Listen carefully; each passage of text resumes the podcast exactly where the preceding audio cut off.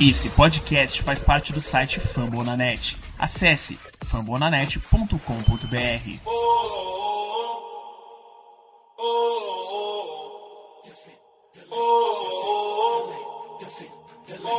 Cleveland, get on your feet and make some noise for your Cleveland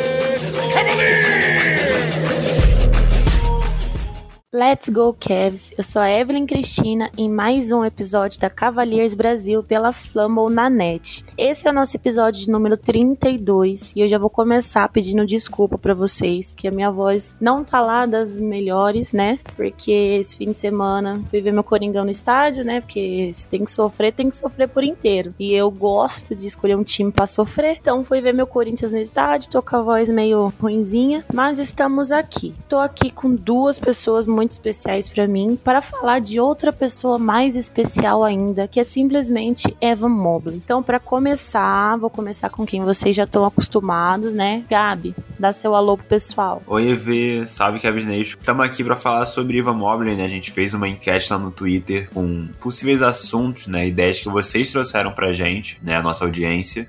A gente fez uma votação com os assuntos que a gente mais gostou. E na votação ganhou pra gente falar um pouquinho sobre o potencial, né? Sobre tudo que ele fez, sobre o potencial do que pode vir a ser Ivan Mobley no futuro do Cavs e no futuro da NBA como um todo, né, Vê? Assim, é, tem muita coisa para falar, porque esse menino, eu já vou adiantar aqui, né? É, muita gente tem ali o, o, jogador preferido é o Sexton, como a EV, que eu sei. Tem gente que o jogador favorito é o Garland, né? Pra mim, o meu jogador favorito dessa nova fase do Cavs é o Ivan Mobley, desde o primeiro momento que ele chegou, já sou apaixonado. Então vai ser muito maneiro falar sobre ele aqui hoje. É isso aí. E agora, revelando para vocês o nosso grandíssimo convidado, que para mim é uma honra ter aqui no meu podcast, que é simplesmente comentarista da TNT, é comentarista de tudo quanto é canto que você imaginar, conhece de música como ninguém, simplesmente Marcílio Gabriel, o torcedor, segundo maior, terceiro, né? Porque aqui tem eu o Gabriel, então é o terceiro maior torcedor do Cavs desse Brasil. Marcelove, dá seu oi, pessoal, e bem-vindo ao podcast da Cavaliers Brasil. o terceiro maior torcedor do Cavs é bom. Eu gosto, eu gosto, eu gosto da, da nomeação. Primeiramente, é muito bom estar com vocês aqui. Obrigado pelo convite. Valeu, Gabi, valeu, Evelyn. Tamo junto aí para resenhar sobre Cleveland Cavaliers, obviamente, e o Ivan Mobley, que também é um dos jogadores, um dos mais interessantes uh, da temporada, né? E um dos que eu mais gostei também. E briguei, viu, por ele não ter levado o prêmio de calouro do ano. Eu entrei numas brigas feias, umas discussões aí calorosas, viu? Porque eu achei que ele deveria levar. Bom, mas enfim. Mas também o Scott Barnes do Toronto Raptors que acabou levando foi merecido também. Mas tem discussão aí, viu? então vai ser bem legal a gente poder resenhar aí, falar um pouquinho sobre o Ivan Mobley. Mais uma vez agradeço pelo convite. Aí saudando aí todo mundo também que vai acompanhar a gente nessa resenha. E a Evelyn falou que está ruim da garganta porque ela não esteve lá no jogo do Corinthians. Era para eu estar também no jogo do Corinthians. Então, se eu estivesse lá, eu comprei meu ingresso tudo, só que eu não pude ir. Seriam duas pessoas, né, Evelyn, com a voz aqui meio devagar aqui, né? Porque o Corinthians realmente, ultimamente, tá deixando a gente sem voz, né? Mas a coisa tá caminhando. Mas não, o Corinthians não é assunto aqui, não. Vamos falar de Ivan Mobley, vamos falar de Kevs e tamo junto aí pra essa resenha. É isso aí. Inclusive, é, o Marcelo era pra estar junto no jogo do último sábado, mas nós já estivemos juntos contra o Havaí no jogo do Corinthians, então esse encontro de milhões e bilhões já aconteceu. E Gabi, eu espero você um dia aqui na Arena Corinthians pra esse encontro acontecer também. Pô, gente, não vamos falar de futebol, não. Pelo amor de Deus. Botafogo desistiu, aparentemente desistir, mas, pô, quero eu quero muito conhecer a Arena Corinthians, tá? Eu fui em São Paulo, não consegui na Arena Corinthians, mas quero muito conhecer, é muito bonito lá. Quero muito ver um jogo. Vamos, vamos marcar isso, por favor.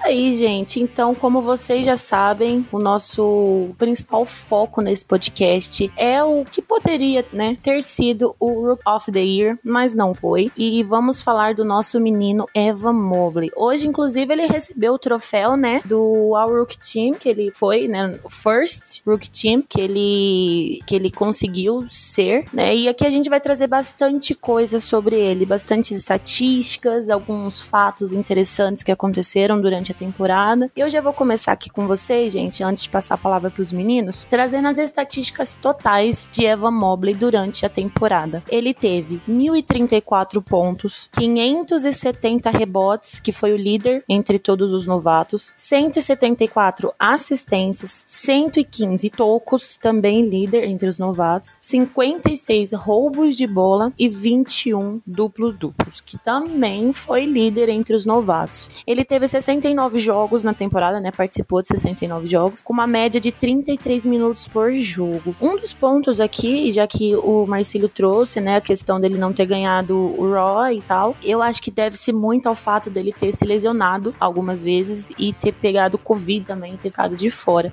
Eu acho que esses jogos que ele ficou de fora fez com que ele perdesse esse prêmio pro Barnes. Além também, acredito muito que o fato do Kevin ter ficado no play-in também foi um dos motivos de ter né, acontecido isso, dele ter perdido esse prêmio, algo que ele liderou basicamente durante a temporada inteira. Mas de fato, acho que os, os principais fatores, né, para ele ter perdido esse prêmio foram ficar de fora dos jogos por conta de lesão e, e o Covid e o Kevin ter caído no play-in. Mas isso de forma alguma diminuía, eh, ele não ter ganhado o prêmio diminuía o, o que ele fez durante a temporada. Porque isso, acho que mesmo quem não acompanha o Cavs ou o basquete da NBA, nem tanto em si, sabe que um dos principais nomes da temporada do Cavs foi Evan Mobley. Ele teve impacto completamente absurdo no time já no comecinho. Ele acho que é o que a gente pode chamar de game changer, né? Porque ele realmente mudou o jogo do Cavs. Ele ali junto do, principalmente do Allen, formando as nossas torres gêmeas do garrafão, aí também tem Marketing, né? Mas principalmente ele e o Allen foram um absurdo. Acho que há muito tempo o Cavs não tinha um garrafão tão, tão consistente, tão bom, que inclusive os dois lideraram também por, por muito tempo na temporada a liderança de contestações de arremesso dos adversários, assim como também o líder de blocos, enfim. Uh, os meninos, eles realmente cuidaram muito bem do nosso garrafão. Acho que um dos principais pontos negativos do Mobley, assim, ainda é a parte física, né? Porque ele não tem aquela, aquela coisa que, por exemplo, ele conseguiria brigar corpo a corpo com o Embiid, né? Com jogadores mais fortes, assim. O próximo, o próprio Time Lord do Celtics, enfim. Mas isso já é algo que ele está mudando. Ele já voltou a treinar tem um mês, mais ou menos. Ele tá pegando pesado na academia. Então é algo que em breve aí, né, já deve estar tá mudando. Então vou passar a palavra agora pro nosso convidado especial, Marcílio. Fala pra gente quais as suas visões do Mobley, que, que, qual foi a sua primeira impressão dele. Não sei se você assistiu a Summer League, né, porque ele não foi tudo aquilo que esperavam e aí até já começaram a contestar ele ali. Mas rapidamente ele mudou esse jogo, né, porque ele já mostrou porque ele veio na NBA. Então fala pra gente seus, suas primeiras impressões e o que você acha que o Mobley fez no Cavs e quão importante é a participação dele no time. Sobre a Summer League, né, ele realmente não teve aquele desempenho, porque a gente sempre espera que esses jogadores que têm as piques mais altas, né, já comecem arrebentando, independente de qual competição que for. A gente já espera, por exemplo, na Summer League que esses caras já arrebentem, né? Os caras foram escolhidos nas piques mais altas, então eles têm que mostrar que estão acima do nível, do nível dos outros jogadores, né? Mas tudo não passa, obviamente, de um, de um torneio mais de adaptação, né? Até porque você joga com. Você não tá jogando com, com todos os jogadores que você enfrentou no college, né? E você já tá jogando com alguns jogadores de, de NBA, então tem toda essa questão de adaptação. É um, é um torneio onde se há muitas observações, né, a serem feitas sobre cada jogador, enfim, né? E também a questão de que o Mobley, por mais que tenha sido escolhido na terceira colocação no draft, né? É uma pick alta, já vem com aquela coisa do, do hype, né? E ele já tava até, muita gente até pensou que ele poderia ser selecionado ali na segunda posição, né? De tão, de tão valorizado que o jogador estava, né? Então ele é selecionado para um Cleveland Cavaliers que veio para essa temporada 2021-2022 sem expectativa alguma de, de, de, grandes ambições, né? De grandes coisas durante a temporada, né? Então, de certa forma, é algo também que não tinha uma expectativa muito grande. Ou, ou não expectativa, expectativa sempre tem, justamente por conta de, da, da, da, posição que ele foi escolhido. Mas eu trocaria esse termo de expectativa por cobrança, né? Não teria uma cobrança muito grande. Só que ele começa no Cleveland, né? Como você já disse, né, Evelyn, é, durante a, a abertura do, do, programa, dos impactos dele, né? E é algo que surpreende, né? Porque a equipe vai muito bem. Surpreende que eu falo no sentido de, de todo mundo não imaginar que o Kevs iria começar a temporada do jeito que começou. E a temporada que fez, né? E a partir do momento que entra na, na, entre os seis colocados ali no leste, né? Que dão a vaga direta para os playoffs, não sai mais. Perdeu ali, caiu um pouquinho na reta final da temporada regular regular, mas até então ficou pelo menos nos três primeiros quartos da temporada regular, né? Ali entre os seis primeiros colocados, né? E o Ivan Mobley tem impacto total nisso, né? É, para mim foi o jogador, né, dessa classe do draft que veio que mais impactou numa franquia nessa temporada. Então, muito do que aconteceu, muito do bom desempenho do, do Cleveland Cavaliers, né, de ter feito uma ótima temporada regular, foi sim em função do basquete apresentado pelo Ivan Mobley. Teve sim as questões de, de lesão dele, né, que ele ficou muito tempo afastado por outros por motivos de saúde também, e que de certa forma também impactaram negativamente, né, quando ele sai, né. Tem uma coisa que é bem legal, assim, é, destacar, não só no, na questão da, da, da atuação individual do Ivan Mobley, mas também do esquema proposto para ele jogar no Cleveland Cavaliers, né, porque a temporada começa e a gente fica imaginando, tá, você tem o Allen, você tem o Laurie Marketing, que é que acabou de chegar, né, um jogador que tinha muito, eu conheço bem esse aí, tinha muita expectativa em Chicago, mas não conseguiu desempenhar toda a expectativa que tinha em cima, e para ele uma mudança de ambiente era importante, acabou sendo importante porque ele chega no Cleveland Cavaliers até com um pouco mais expectativa do, do, do basquete que ele enfim poderia mostrar, né, mas fica aquela dúvida, né, e o Mobley, quem vai ser reserva? Quem, quem, quem vai ser titular, né? Os três, dá para jogar os três juntos, né? Porque tem ali mais ou menos ali uma, uma dinâmica parecida, pelo menos questão de posicionamento e tal, né? Mas não, aqui não teve dúvida nenhuma, vamos colocar os três para jogar, né? Então, basicamente, basicamente a base do Cleveland foi com os três na maioria dos jogos, né? E funcionou, né? E aí que eu falo que é, que é interessante porque se tinha alguma dúvida, ela já foi sanada, né? E o Ivan Mobley foi o cara que contribuiu muito para essa dinâmica de jogo, de ter esse garrafão, de ter essa, essa equipe mais alta, de ter essa proteção efetiva de garrafão, né? Então, assim, para mim o Ivan Mobley foi o jogador que mais impactou uma franquia nessa temporada, 21-22, né? É dessa maneira que, que, eu,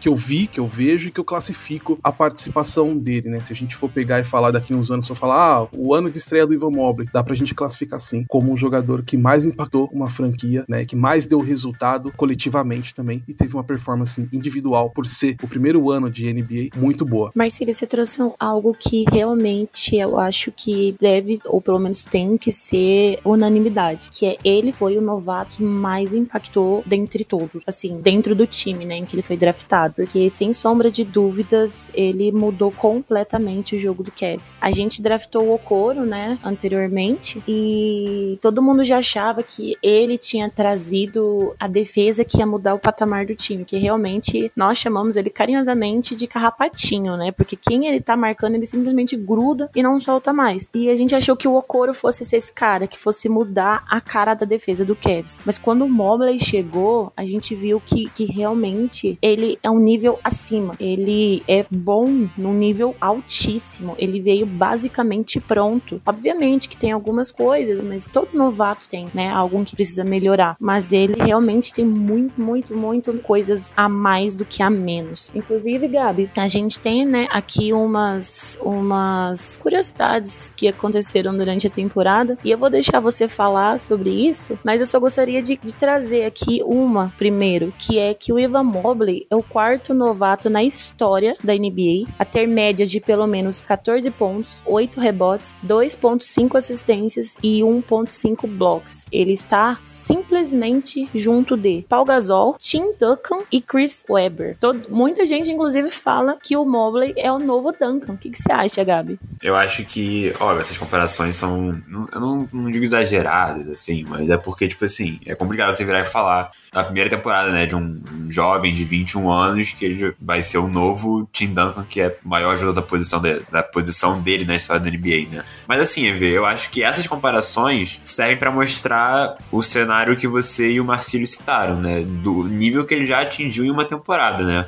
Tem muita gente falando dele também, comparando com Kevin Garnett, que é outro Hall da Fama, MVP, campeão da NBA, né, então assim, é, esse é o nível de comparação do Ivan Mobley com uma temporada, né. E assim, quando a gente para pra pensar, foi muito destino, né, porque a gente torce pro Kevin, né? a gente acompanha de perto, e, e esse foi o ano em que o Kevin não tinha tanta chance de cair numa escolha alta, né, tipo, nos outros dois anos. O Kevin tinha maior chance possível de pegar a primeira escolha, acabou caindo na, pra, pra quinta escolha nas duas vezes, e na off-season de 2021, né, no draft de 2021, a maior possibilidade era da gente pegar a pick 8, a pick 7, não era nem perto do top 3. E aí dá um azar, dá uma, um azar, uma sorte, graças a Deus, azar a todos os times, né? Dá uma sorte, cai na pick 3 e assim, eu às vezes paro pra pensar nisso no meio do dia. Tipo assim, imagina se não tivesse sido a pick 3, imagina se não tivesse pegado o Mobley, assim, o que, que seria agora? É muito doido pensar isso, né? Mas a gente vai lá, pega o Ivan Mobley e assim, é, sobre esse pacto inicial, você e o Marcílio já falaram muito bem, né? É isso, né? A gente vai adentrar um pouquinho mais nos detalhes do jogo dele, momentos marcantes. Mas a primeira, a primeira coisa que a gente já percebeu foi: caramba, esse menino já, já tá pronto para mudar coisas né, aqui no nosso time, né? Basicamente isso.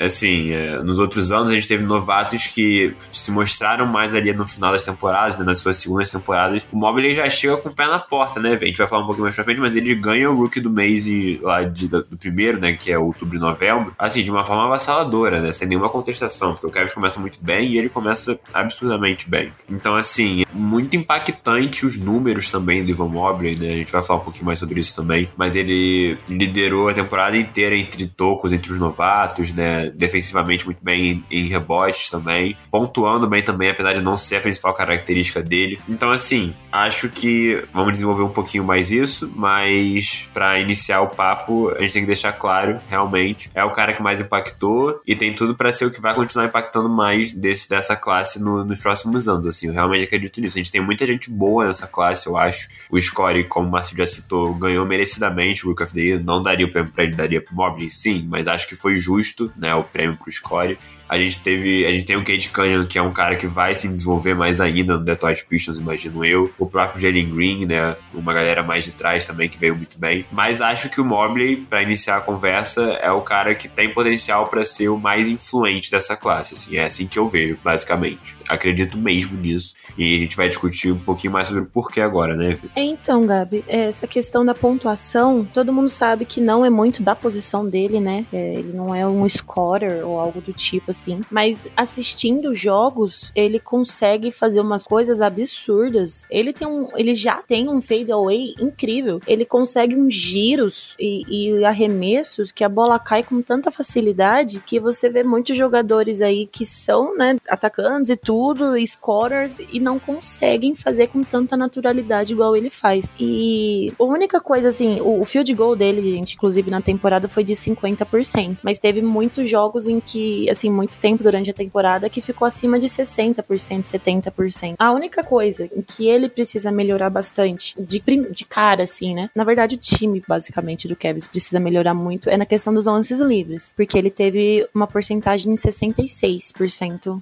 de lance livre na temporada. E todo mundo sabe que lance livre ganha jogo, visto em bid James Harden, né? Talvez uma cornetada, talvez uma cornetada, faz parte, faz parte. Mas lance livre realmente ganha jogo, principalmente em momentos cruciais. Garland, por exemplo, ganhou acho que uns 3, 4 jogos arremessando lance livre nos últimos instantes do jogo. Então é muito importante e isso é algo que ele tem que melhorar muito, porque 66% é algo muito baixo para quem tá indo sempre para a linha de lance livre, que ele realmente vai bastante. Então é algo que ele tem que melhorar. Mas falando, né, um pouquinho mais sobre o jogo do Mobley, eu gosto bastante que eu vejo que ele tem uns instintos e uma noção de, de espaço dentro do garrafão e na defesa em si muito bom, porque ele sabe aonde se colocar e quando se colocar. Ele tem um timing incrível. Tanto é que teve jogo aí que ele teve cinto, porque ele realmente ele sabe quando atacar o adversário defensivamente, se é que essa frase fez sentido. Mas ele consegue muito bem essa questão, porque principalmente creio eu por conta do atletismo que ele tem. Então assim, por mais que o, o atacante do time adversário tente tirar ele da jogada, ele consegue se recuperar muito bem e com isso ele tem a proteção muito boa, tanto do perímetro quanto do próprio aro, porque uma, da, uma das coisas que a gente melhorou muito com a chegada do Mobley foi exatamente a defesa do perímetro. Nós éramos durante as últimas temporadas, inclusive com o LeBron James no time, um dos últimos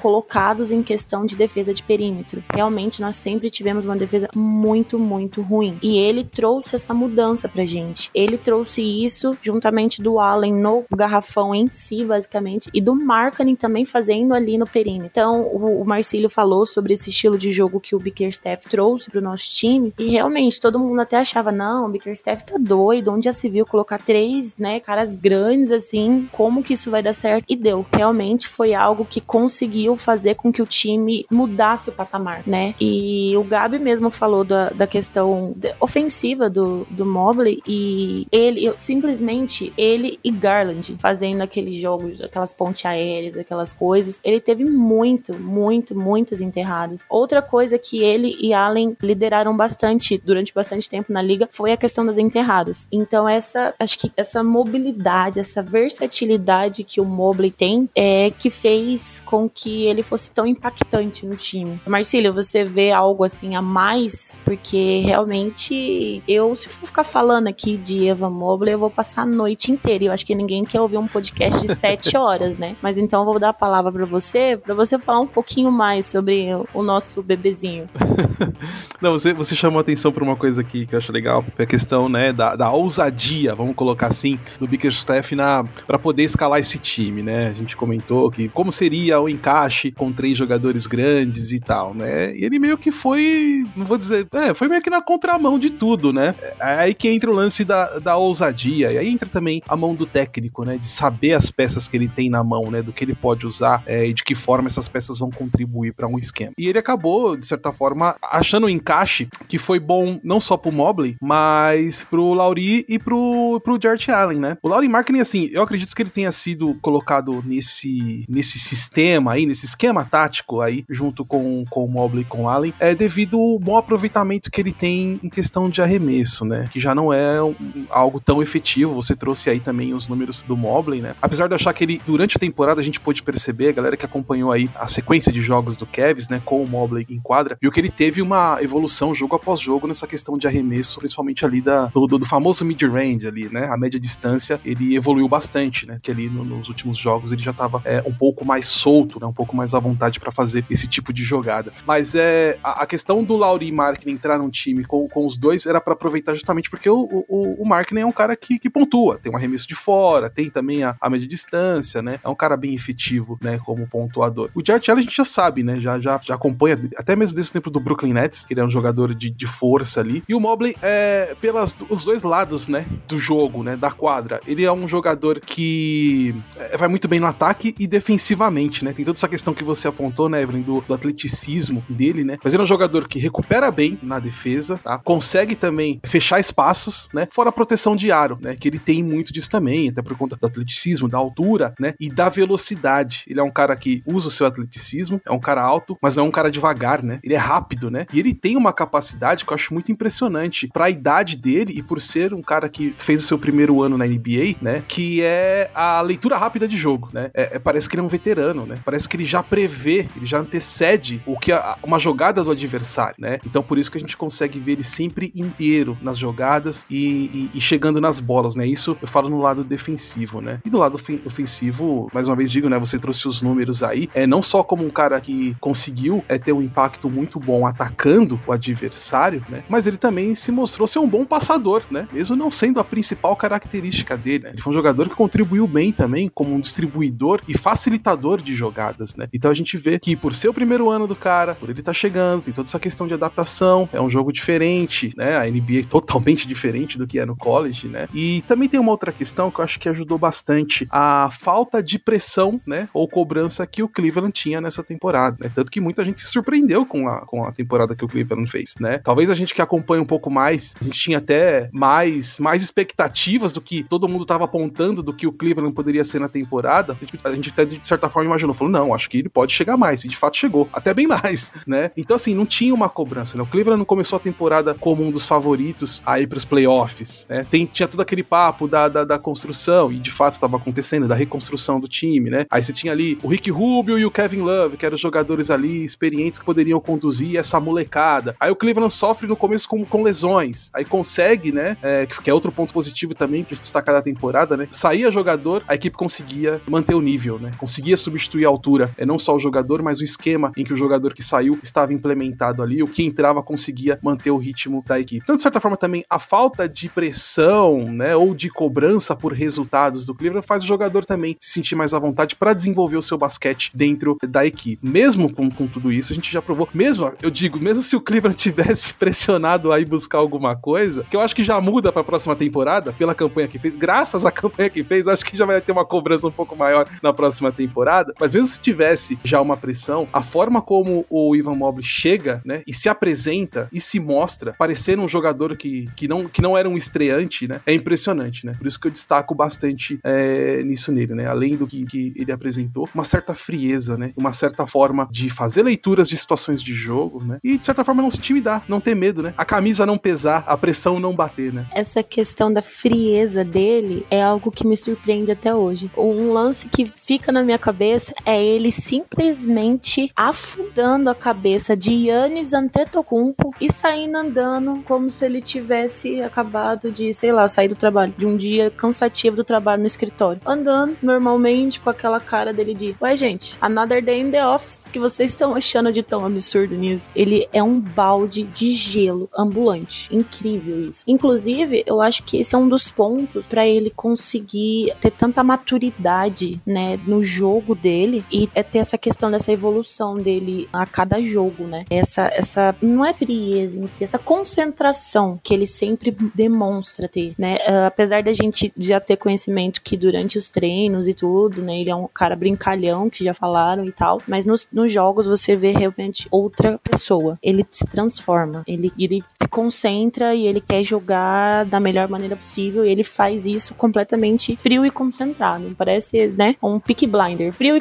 calculista. Mas, Marcílio, você falou da questão do Kevs ter jogado essa temporada sem pressão nenhuma, e isso foi algo que eu e o Gabi a gente bateu muito na tecla durante os nossos podcasts na, na temporada. E realmente, aonde o Kevin chegasse ia ser ótimo, porque a gente não esperava, acho que nem a metade do que eles fizeram. Que realmente foi uma, uma virada de chave muito brusca pelo que a gente estava fazendo nas temporadas passadas. E mas eu também acho que da agora para frente, da próxima temporada, essa, essa pressão já muda, porque a gente já viu do que esse time é capaz. Então, eu só espero que momento outra cornetada. Eu, eu só espero que não seja um New York Knicks da vida, né? Mas engraçado esse lance da, da pressão, sem dúvida alguma, a pressão vai vir na próxima temporada. Não digo pressão a, a título, nada, mas por um bom desempenho ou um desempenho melhor do que teve na temporada anterior. No caso, essa aqui, né? Ainda não terminou, né? tem a gente falando temporada anterior, é porque ainda tem, tem mais jogos aí. Tem, tem jogo, inclusive, hoje, nesse dia que a gente tá jogando aqui, jogo da final, é, que a gente tá gravando. Mas já teve cobrança, ou pelo menos uma, uma apertadinha ali, né? Na, na, na pressão, no play-in, né? Porque, de certa forma, o Kevs, ele chegou com um leve favoritismo naquele play, né? Então, quando ele sai, né, da maneira que foi, né, ficou ali um pouquinho, ficou meio amargo, né, aquele gosto, porque de certa forma foi justamente por aquilo, né, do Kevs ter feito pelo menos três partes da temporada regular, três quartos da temporada regular, ali entre os seis primeiros, né? Ele, ele sai ali na reta final, né? Por isso que fica esse gosto mais amargo. Ele vai pro play-in, né, e não consegue se classificar play-in. Então ali eu já senti que já tinha uma pressãozinha justamente pela campanha que ele fez na temporada regular, né? Então, assim, confirmando, né, o que a gente tava falando, sim, eu acho que já tem, é, já vai ter pra próxima temporada uma cobrança por um desempenho melhor, tá? Até porque, por mais que desde quando o, o Kevs, desde quando o LeBron James, né, é, acabou saindo, né, veio toda a questão, as conversas sobre reconstrução, né, parece que agora que entrou no eixo, né, o Kevs fez boas escolhas nos últimos drafts, né, fica agora para saber como a diretoria, o front office vai se comportar em relação à montagem do elenco para essa temporada que vem na off-season, né, mas vai ter sim uma, uma cobrança por desempenho maior, ou pelo menos uma cobrança por playoffs. Isso vai ter, eu acho que desde o começo da temporada. Se a coisa não começar a, a engrenar logo de cara, né? Aí, aí já, vai, já vai, vai começar a ter cornetada. Isso eu tenho certeza. Mas por outro lado, não é pressão de título nem nada. Mas que já existe sim essa cobrança e ela já vem desde o play-in, isso sem dúvida, em função do bom desempenho. É, é, isso que dá, né? Você joga bem, sem expectativa nenhuma. Você joga bem a temporada, a galera vai começar a cobrar. Pô, e aí?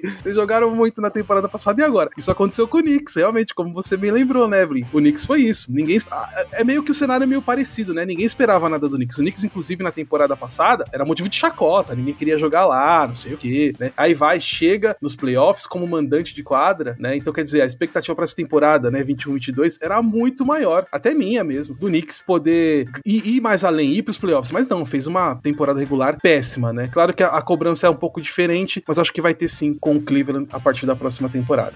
Só para dar um pitacozinho nesse assunto né, da pressão, a EV já tinha até trazido em outro podcast essa ideia né, da comparação com o Knicks.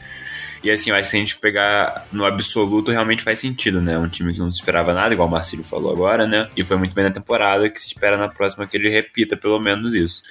Mas acho que se a gente for analisar o contexto de como que foi as temporadas boas dos times, acho que tá muito mais pra um caminho do que o Kevin é diferente do que o Knicks foi, né?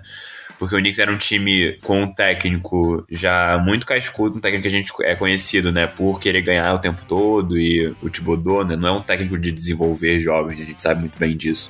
Com um elenco que as, os principais jogadores daquele time, né, que foram mais importantes, são jogadores mais velhos já, que já tem uma rodagem na NBA, né, o Julius Randle era o principal jogador daquele time e, enfim, a gente, a gente sabia que, assim, talvez não daria para o Julius Randle repetir aquilo porque não é muito normal. Eu acho que o Kevin tem o potencial de ser uma crescente, né, tipo, porque todo mundo que tá ali é muito jovem ainda, vai todo mundo evoluir, assim, a gente vê isso, né, um técnico que também tá ali para desenvolver o jovem. Então, eu acho que entendo a comparação, mas eu também acho que é um pouco diferente por conta dos contextos de cada time, sabe? Porque o Cavs tá num cenário muito diferente do que era aquele Knicks no sentido de elenco mesmo. É, porque o Cavs é o time mais jovem da NBA em média de idade. Então, assim, eu acho que nisso, pelo menos, eu não tô um pouco, eu não tô muito preocupado, não. Assim, eu acho que talvez não comece do jeito que foi a temporada passada, porque tem uma temporada nova, né? Os outros times vão estar mais fortes também. E talvez, como o time é muito jovem, vai ter ali uma queda de desempenho, talvez, pode acontecer, né? Uma oscilação que é natural. Mas eu acho que gente tem potencial para repetir no mínimo, né? E sem lesão, quem sabe, talvez até melhorar isso. Acho que é o caminho natural das coisas. Né? A gente falou muito sobre isso na, na temporada também, né? É, eu e a EV que antes da temporada eu falei, ah, eu acho que o objetivo do Kevin tem que ser ser melhor do que foi na outra. Se a gente tentou ir pra play-in, mas não conseguiu ir pra play-in na última, vamos pra play-in agora. Só que aí começou no nível muito mais alto, né, do que se esperava. Só que terminou, ok, Kevs no play-in. Com o Kevs no play-in, acho, acho que o próximo objetivo naturalmente tem que ser, bom, agora que a gente já foi play-in, vamos pro playoffs, né? Acho que tem que ser esse o objetivo e acho que acho que vai dar certo, assim. Eu acho, eu acho que esse time tem muito potencial para dar bom.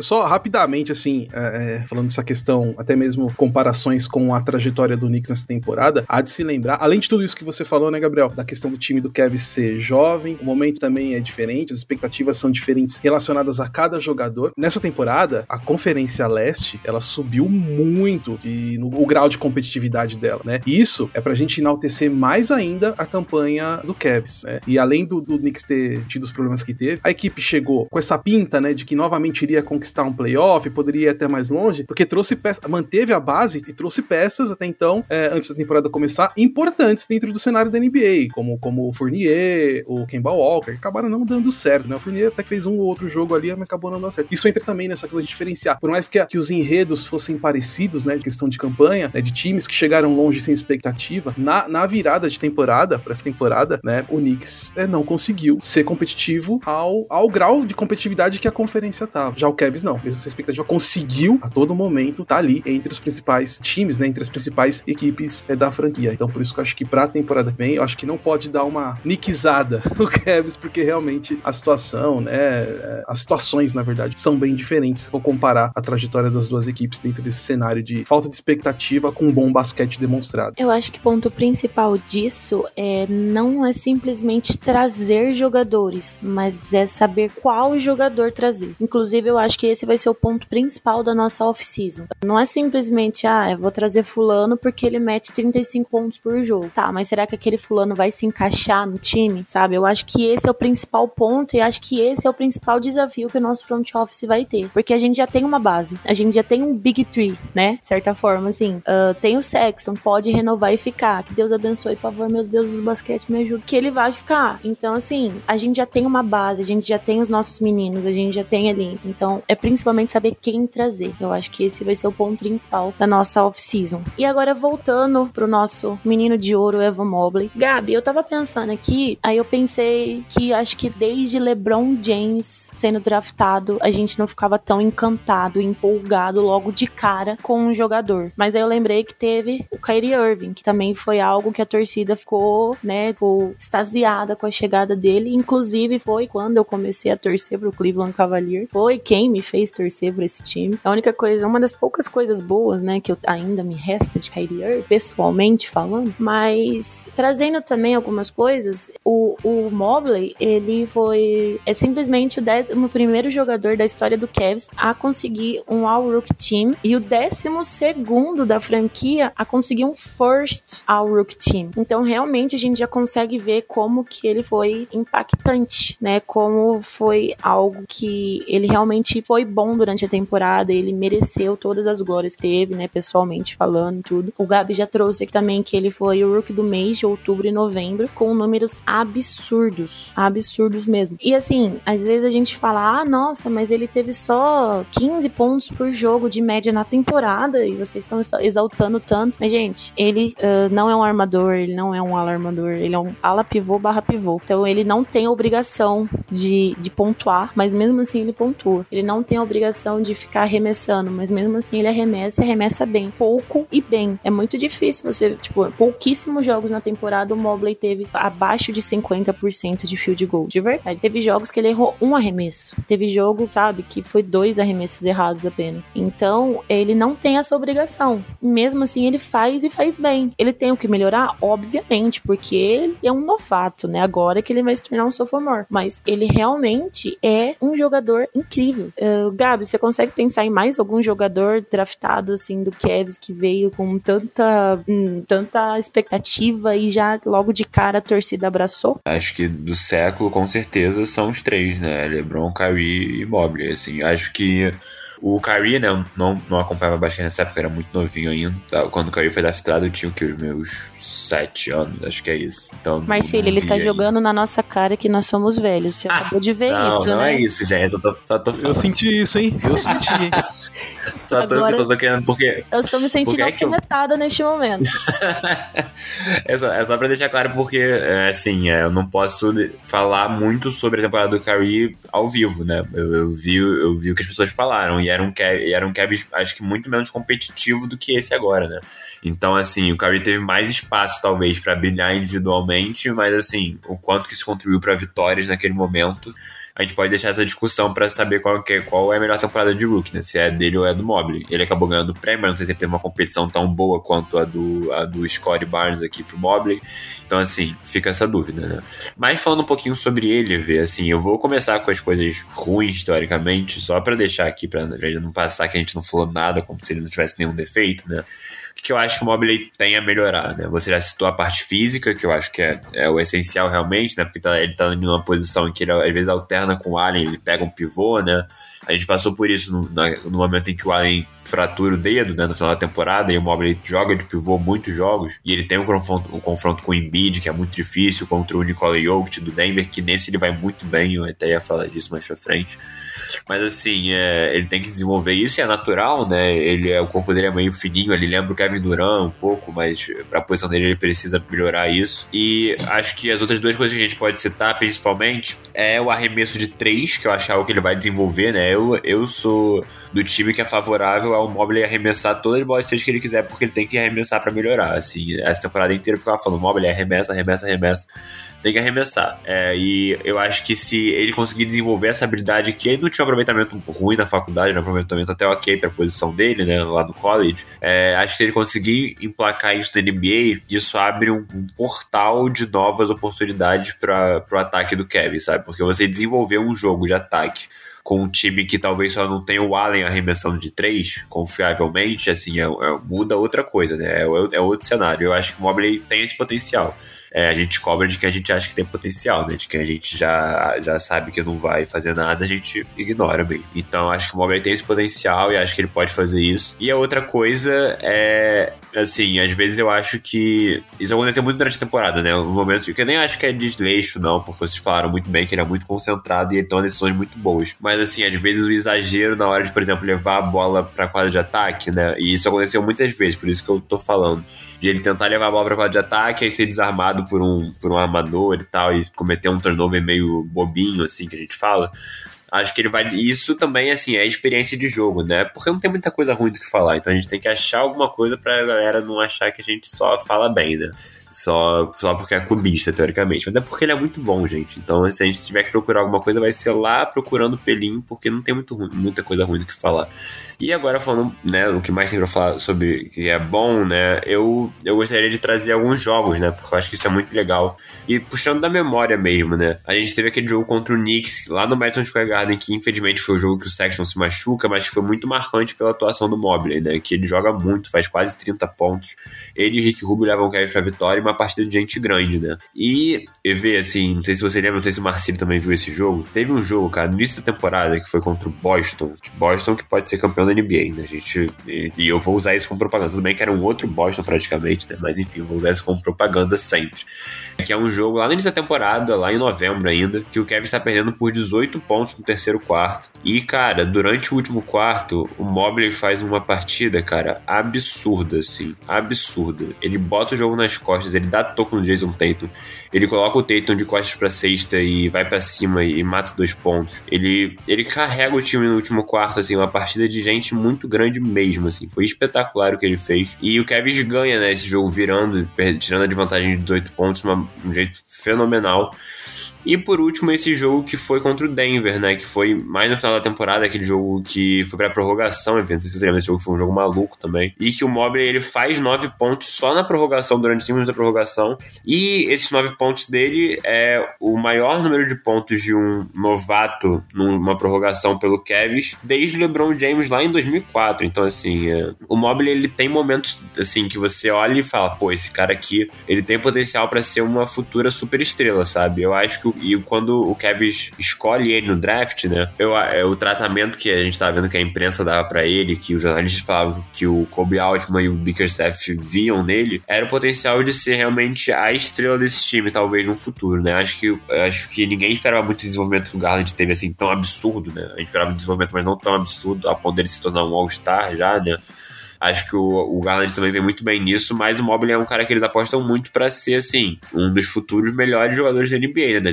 No futuro aqui, sei lá, daqui a uns seis anos, talvez, a gente indiscutivelmente colocar ele num top 10, talvez, assim, né? Eu acho que esse é o potencial que esse cara tem, porque ele é, ele é absurdo, ele já é muito bom e ele tem muito no que desenvolver ainda, então, assim, no que melhorar mesmo. E isso é super natural e eu, eu acho que a gente tem que ficar muito animado, porque pode ser muito lindo o que vem por aí, viu? Então, trouxe esses três jogos porque eu acho que foram os que mais ficaram marcados na minha cabeça.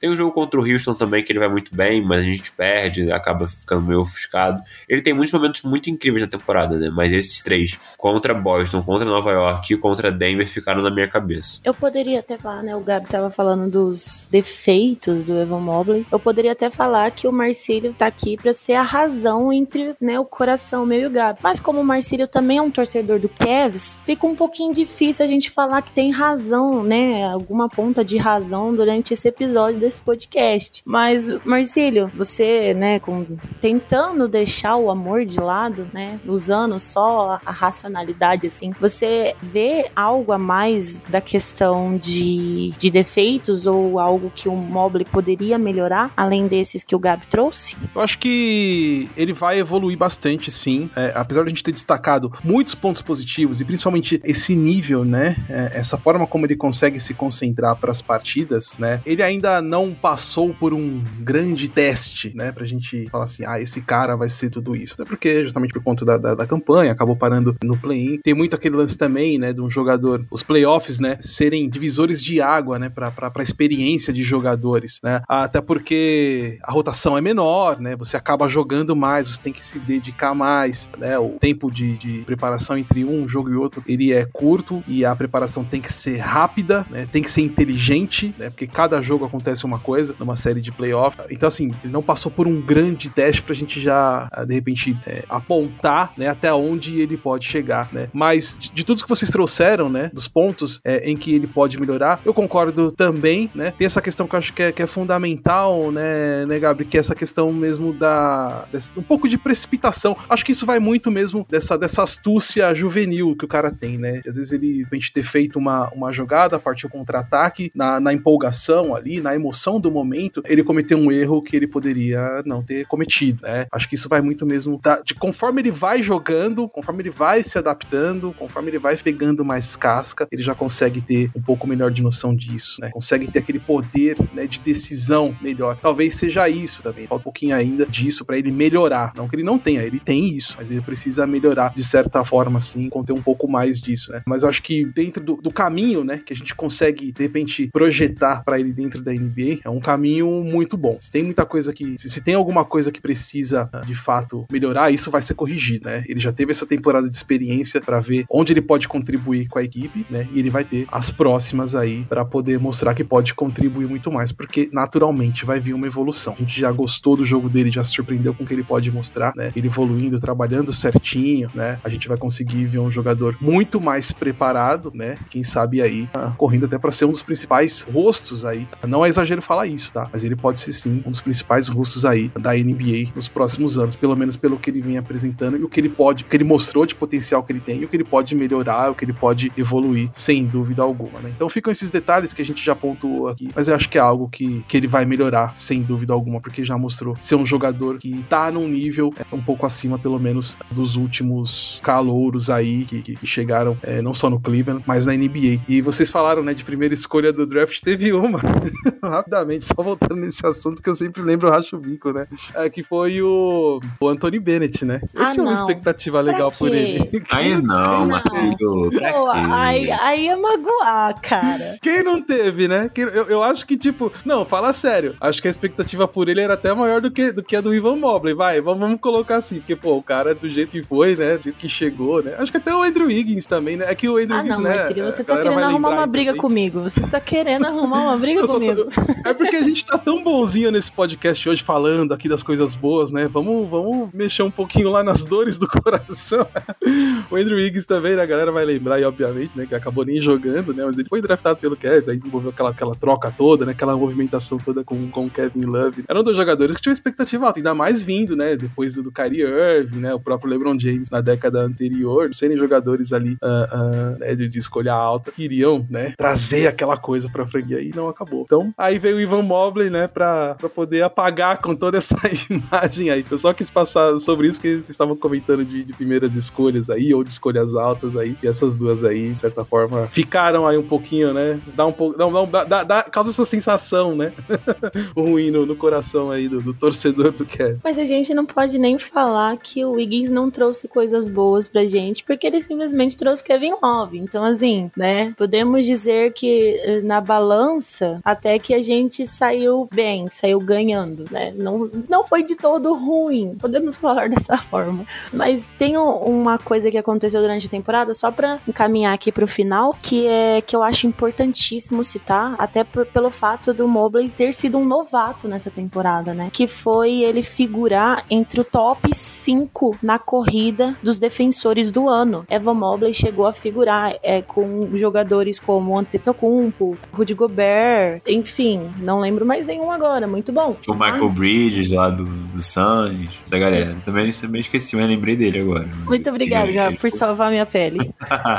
Mas isso é, é algo muito legal. Já mostra o potencial que esse garoto tem, né? Isso, o potencial que ele tem é nítido pra qualquer um que assistiu os jogos, né? Mas acho que coisas assim, né, desse tipo, figurar um novato entre o top 5 de defensores, né, ali na corrida pelo prêmio, já mostra realmente, já, na verdade, mostra de fato que ele tem algo de especial, que ele é especial. Só comprova tudo isso. Então, agora, aquela pergunta que é pra responder assim, de bate pronto, sim ou não. Marcília, o rosto do Cavs nos próximos anos, o franchise player, é Evan Mobley ou é Darius Garland? É, então, é- essa é uma. É, é algo que gera discussão, sim, né? Até entre os próprios torcedores, porque, de certa forma, o Garland teve uma temporada espetacular, né? E por ele, pô, All-Star também, né? Você falou do. o, né, Gabi, você trouxe aí também que o. E Evelyn, vocês trouxeram que o, que o Mobley ficou ali, figurou ali com grandes nomes, né? Nomes já consolidados ali da temporada. E eu lembro também que ele foi cogitado, sim, né? Na, na, pra, pra ir pro, pro All-Star Game. O Garland acabou indo. Eram os três, né? Até o Jarrett Allen também tinha ali fortes expectativas ali, né? Muita gente achava também que ele poderia ir. Mas ele também se machucou, enfim, teve alguns problemas ali que o impediram também. Mas justamente pela temporada que o Garland fez, e eu, assim, sinceramente, não esperava, tá? Esper- A gente sabe, né, o potencial do Garland, sabe o quão bom jogador ele é, mas eu não esperava a temporada ah, que ele fez, assim. né? Esperava que ele ia atuar muito bem, mas não num nível absurdo. Pra mim foi absurdo, assim. Jogou muito bem, né? Ele acabou sendo, nessa temporada, é, o rosto do Cleveland, né? Então por isso tem essa dúvida. né? Eu fico muito na dúvida sobre essa pergunta, né? Quem vai ser o rosto do Cleveland? É, no momento, no momento, tá? For colocar entre os dois, acho que o Garland tá, tá ligeiramente na frente. Acho que o Darius Garland hoje é o, o rosto da, da franquia, né? E pode se firmar com- conforme as temporadas posteriores foram acontecendo. Mas também não impede possibilidade do Mobley ser esse cara, né? Ele tem, ele tem caminho para ser isso, mas no momento, Darius Garland leva aí um, um favoritismo aí né? para ser esse rosto da franquia, né? Ele é, acaba sendo esse rosto da franquia no momento. Garland que teve uma, uma melhora absurda, muito graças ao nosso Magic Rubio, que a gente já tá de dedinhos cruzados para que o mágico volte, nosso mago espanhol, e continue da onde ele parou, né? Que ele, como ele mesmo falou, tem assuntos inacabados em Cleveland. Então a gente já tá torcendo para que ele volte, continue ajudando o time e na evolução do Garland. Agora, Gabi, você, franchise player, rosto do Cavs, Garland ou Mobley? Ó, vamos lá, vou, vou, falar rapidinho. Acho que concordo com o Marcílio que, ó, é, pra, pro começo da temporada que vem, o Garland é o cara que a galera mais olha e fala, ó, ele é o cara do Cavs. Mas eu acho, aí é achismo mesmo, né, opinião, acho que quando o Kevin estiver brigando nas cabeças ali, que eu acho que daqui a uns 5 anos, talvez com certeza ali brigando mesmo pra, por título, talvez, se Deus quiser, eu acho que o cara desse time vai ser o Mobley, assim. Eu, eu vejo ele dando esse passo. Então acho que quando o Kevin estiver brigando mesmo por algo, o franchise player vai ser o Ivan Mobley. É isso. É, e como todo mundo sabe, só deixando mais claro, o franchise player do meu coração é Colin Sexton. Pelo amor de Deus, Kobe Ótimo, renova com o homem. Eu vou mandar lá pro meu amigo filho do dono do time, porque, né, já me respondeu no Instagram. Quem sabe ele não ouça o meu apelo desesperado de uma fã de Colin Sexton.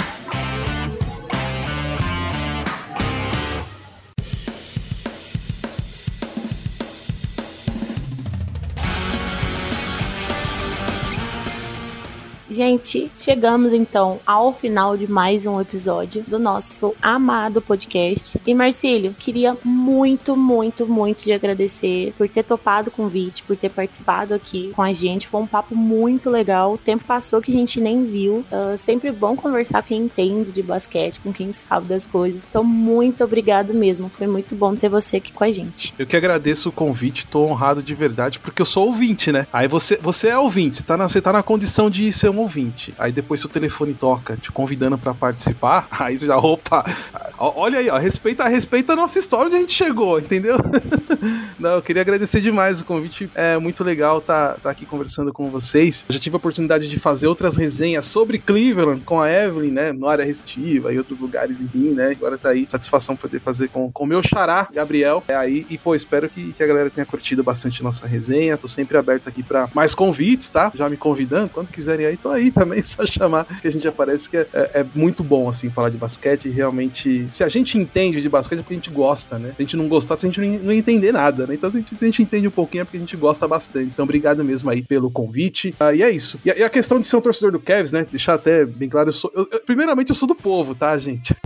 é que o pessoal fala, pô, Marcelo vem falando do Bulls, aí os caras vêm e falam que o cara é torcedor do Cavs, mas tem uma história legal, eu tenho uma relação com o Cavs muito grande, muito próxima. Eu gosto muito da franquia, a história, enfim. E eu, eu sou colecionador de camisas, né? E eu, a, a franquia que eu mais tenho camisas depois do Chicago Bulls é do Cleveland Cavaliers. E eu não tenho só camisa do LeBron James ou do Kyrie Irving, né? Eu tenho camisas antigas, assim, de jogadores antigos, de jogadores que são nomes importantes pra franquia já de um tempo já, né? Até numa próxima oportunidade aí eu posto aí, marco vocês, marco a página ali se vocês quiserem repostar. Mas tenho muita camisa antiga do Cavs, jogadores antigos importantes pra franquia, né? Tudo isso pelo carinho que eu tenho pela franquia que, que segue até hoje, né? Tem uma relação aí de muito muito carinho mesmo, muito respeito pelo Kevs, admiração, né? Então, é sim uma das franquias que eu torço na NBA. Além do Chicago Bulls, tá? Colocar falar também de Chicago Bulls, senão, senão a Bulls, a Bulls Nation vai me, vai me cobrar aí, principalmente no Twitter, hein? Mas tem esse amor aí pelo, pelo Kevs, eu gosto demais da franquia. É isso, obrigado. O muro tá baixo, hein? O muro tá baixo. só vem, Marcílio, só vem que Kevin Nation tá te esperando. Não, eu já sou, eu já sou da, da Kevin Nation, já sou, já sou. É que tá, é que, tá, é que eu sou, é que eu tô dividido, entendeu? Aí, né? Mas acho que vale, né? Acho que vale ficar lá, ficar aqui, tá tranquilo, tudo certo. Não faz mal para ninguém, né? Na briga desse cabo de guerra aí, Marcelov, a torcida do Cavs é mais forte, hein? É, você fica indo lá, indo cá, a gente vai te puxar tão forte que você não vai voltar mais pra Chicago, ah, é? não. Fazer campanha? Hashtag Marcelov Cleveland. não, mas se eu for pra Cleveland, tá tranquilo também. Eu gosto bastante. Mas, mas o coração tá dividido ainda.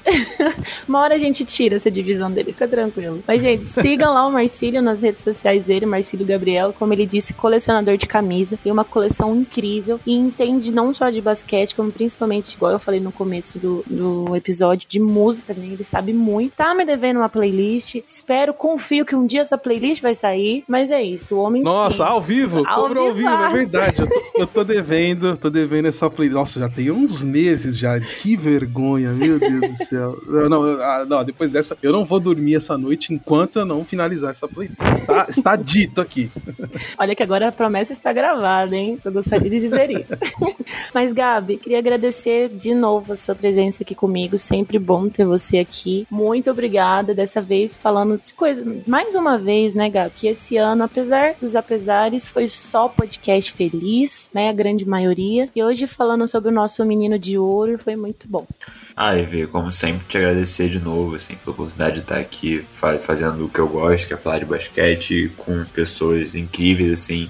Ma- Marcelo tava falando como é maneiro pra ele estar aqui com a gente e, assim, acho que a gente pode dizer de volta o quanto é maneiro ter um cara como ele aqui na gravação com a gente. Mostra muito também. Nosso trabalho tá maneiro, né? Porque um cara como ele gostar da gente ouvir e querer participar, uma referência, assim, né, na área, lá no Twitter, com certeza, é muito maneiro. E eu, eu, eu particularmente fico muito feliz, assim, fico muito animado que tá maneiro. E, pô, por mim, Marcelo vem sempre, porque muito bom o papo, EV sempre aqui, né? E, enfim, é muito feliz, muito feliz. E, EV, vamos ver, né? A gente tá com esse plano de. A gente começou com o Ivan Mobile, vamos ver se a gente faz agora, né? Se a galera gostar desse podcast, falem aí, gente. A gente tá com a ideia de talvez fazer uma, um, um episódio como esse pra, um, pra cada um dos principais jogadores desse futuro do Cavs, né? A gente vai entrar em momento de off-season agora, acho que seria uma ideia maneira. Então, se vocês curtirem essa ideia, fala no Twitter com a gente que a gente com certeza vai fazer, né, Vi? Com certeza, Gabi. A ideia é fazer uma sériezinha assim dos nossos principais jogadores e com certeza vai dar certo. O pessoal tá sempre apoiando a gente, tudo. Então, agora, agradecendo mais uma vez ao Marcílio, ao Gabi por estar aqui comigo, né? Mais um dos nossos podcasts. E bom dia, boa tarde, boa noite, boa madrugada e The Fight.